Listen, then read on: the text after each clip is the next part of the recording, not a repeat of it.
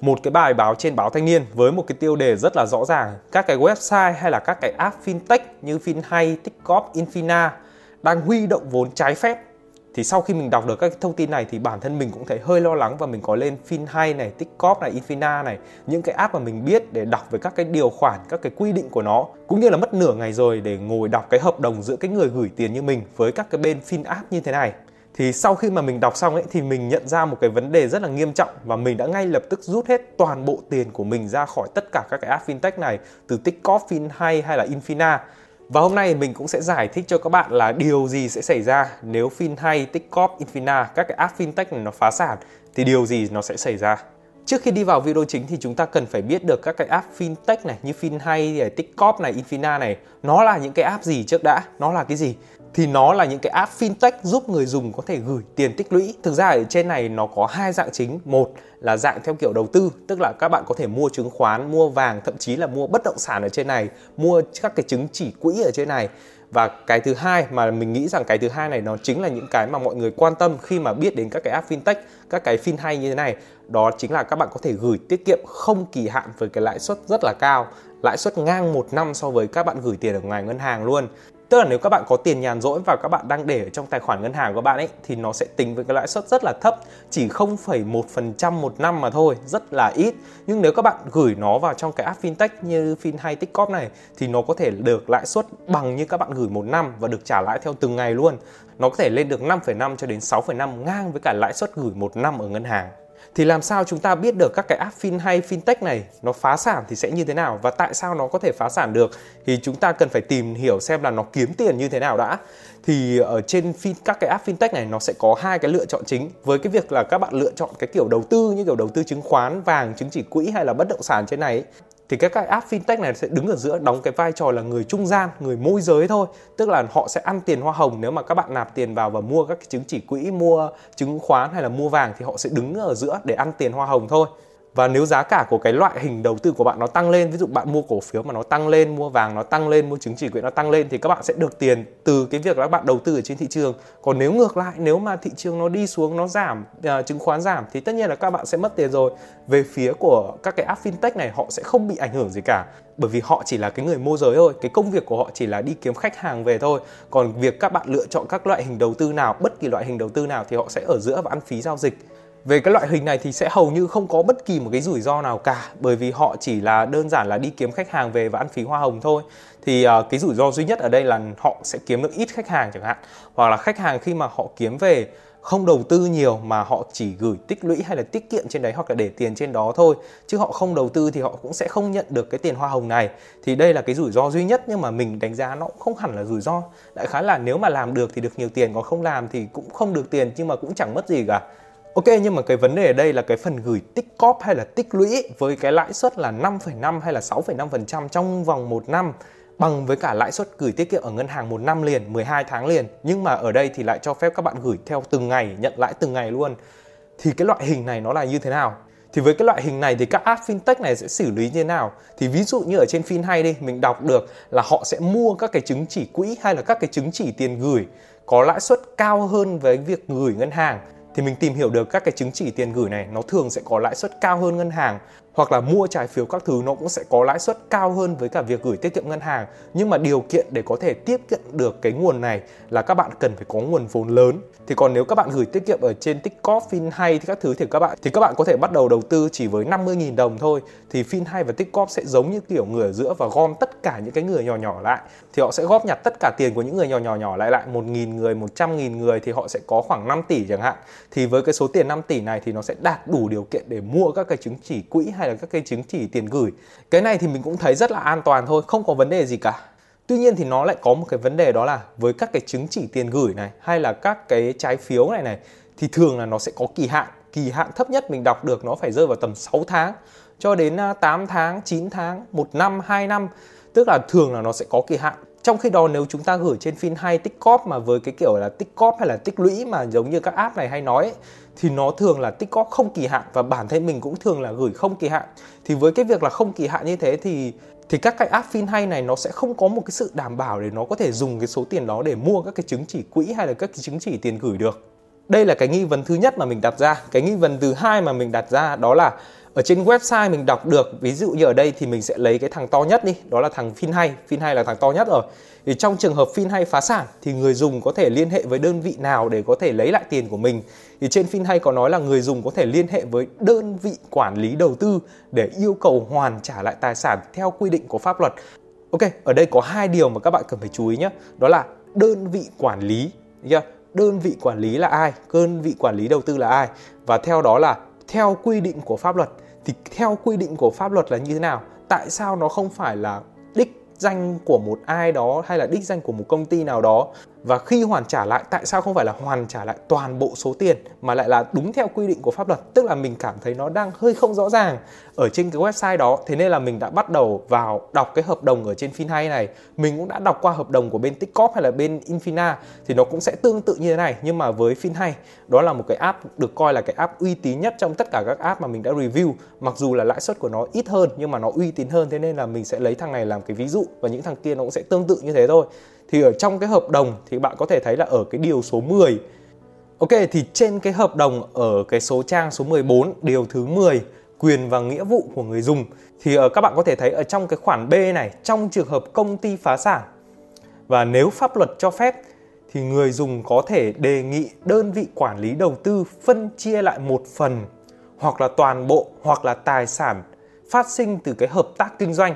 Các bạn chú ý cái từ hợp tác kinh doanh nhé theo danh sách và thông tin dữ liệu mà đơn vị quản lý đầu tư đã được cung cấp tại thời điểm gần nhất cũng như là điều kiện và tính khả thi tại thời điểm đó. Các bạn hiển hiểu cái này nó có nghĩa là như thế nào không? Thì sau khi mình đọc xong cái này nhá, mình thấy uh, cũng có một chút vấn đề rồi thì tiếp đấy mình lại bắt đầu đọc thêm các cái bài báo nữa.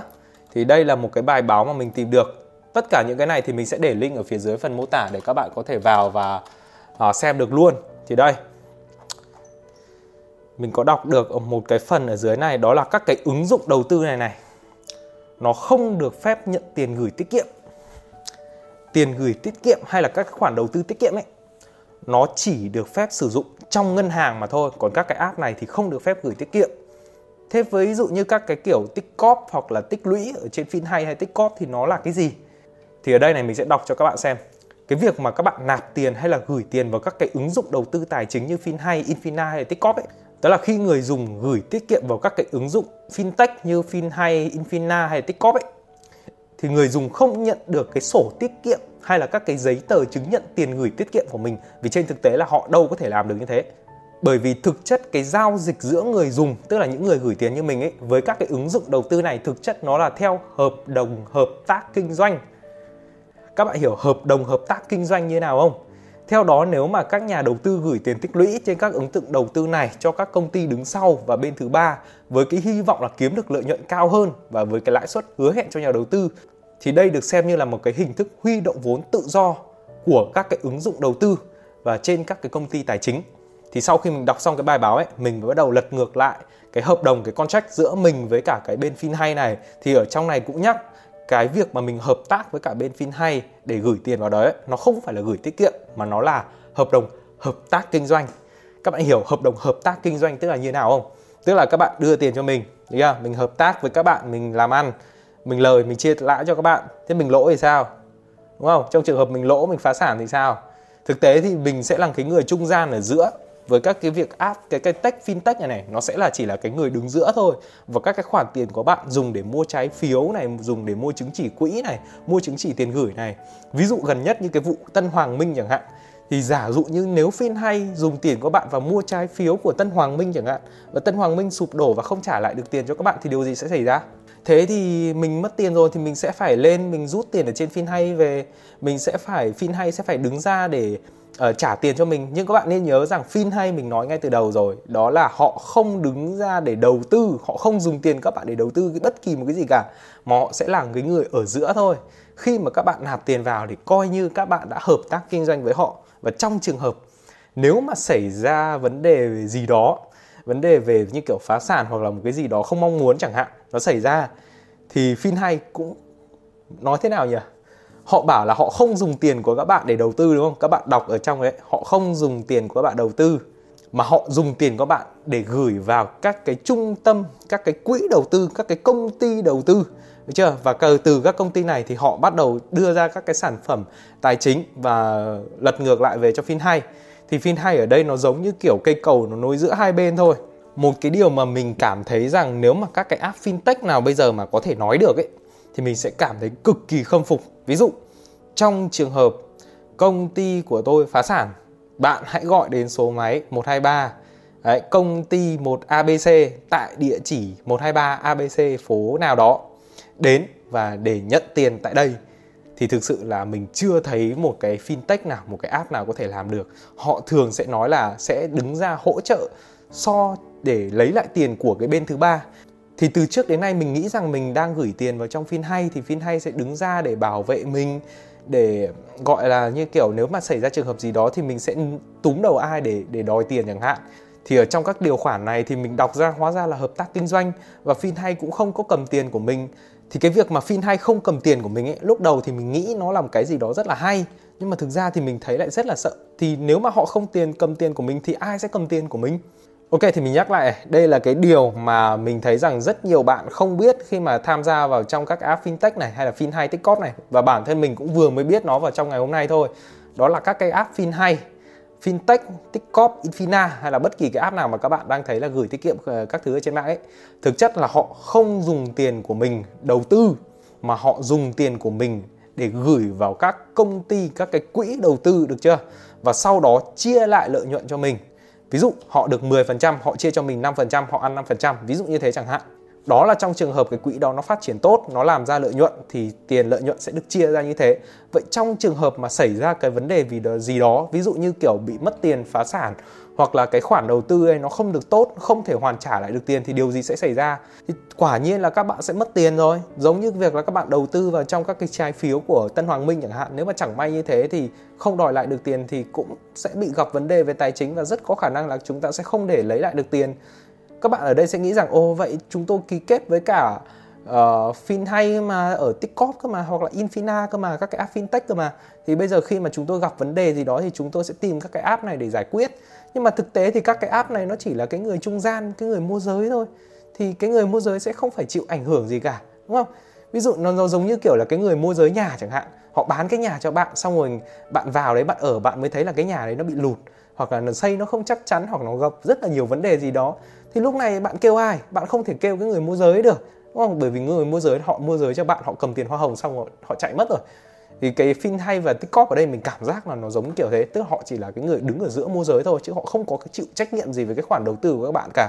Thế nên là các bạn phải toàn quyền toàn quyền các bạn kể cả các bạn gửi tiết kiệm ở trên này nhá thì họ cũng là mua các cái chứng chỉ quỹ mua các cái trái phiếu để có thể có được cái lãi suất cao hơn cái lãi suất mà các bạn uh, đang xem được ở trên đó ấy. thì sau khi họ có được cái lãi suất đó thì họ sẽ ăn đi một ít phần trăm tiền lợi nhuận của họ rồi sau đó họ mới chia lại cho các bạn.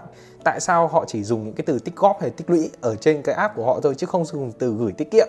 Bởi vì tiết kiệm chỉ dùng cho ngân hàng mà thôi và trên luật pháp và trên giấy tờ cũng là như thế luôn. Giờ mình mới hiểu tại sao. Ok, thì rõ ràng là các bạn có thể gửi không kỳ hạn với cái lãi suất rất là cao nhá. Mà trong khi nếu mà họ dùng cái số tiền đó để gửi các cái chứng chỉ quỹ hay là các cái chứng chỉ tiền gửi thì bắt buộc nó phải có kỳ hạn. Tức ở đây là mình đã có hai cái khúc mắc rồi.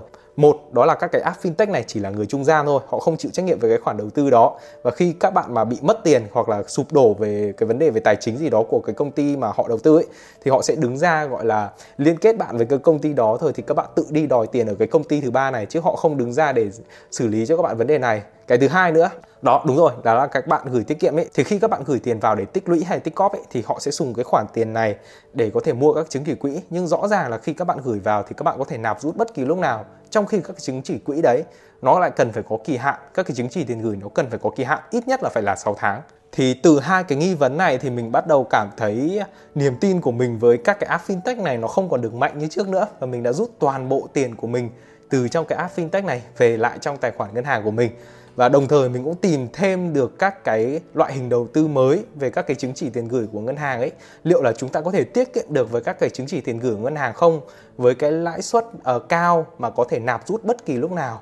Uh, lãi suất được tính theo ngày liệu là các ngân hàng nó có cái đấy không? Thì thực sự là có. Và mình đã tìm ra được. Nhưng mà cái này thì mình sẽ nói ở các cái video sau. Ok và đó là cái ý kiến cá nhân của mình theo những cái thông tin gì mà mình đã đọc được về cái nhìn khái quát nhất về các cái app fintech hiện nay còn bây giờ thì xin chào và hẹn lại các bạn ở những video lần sau.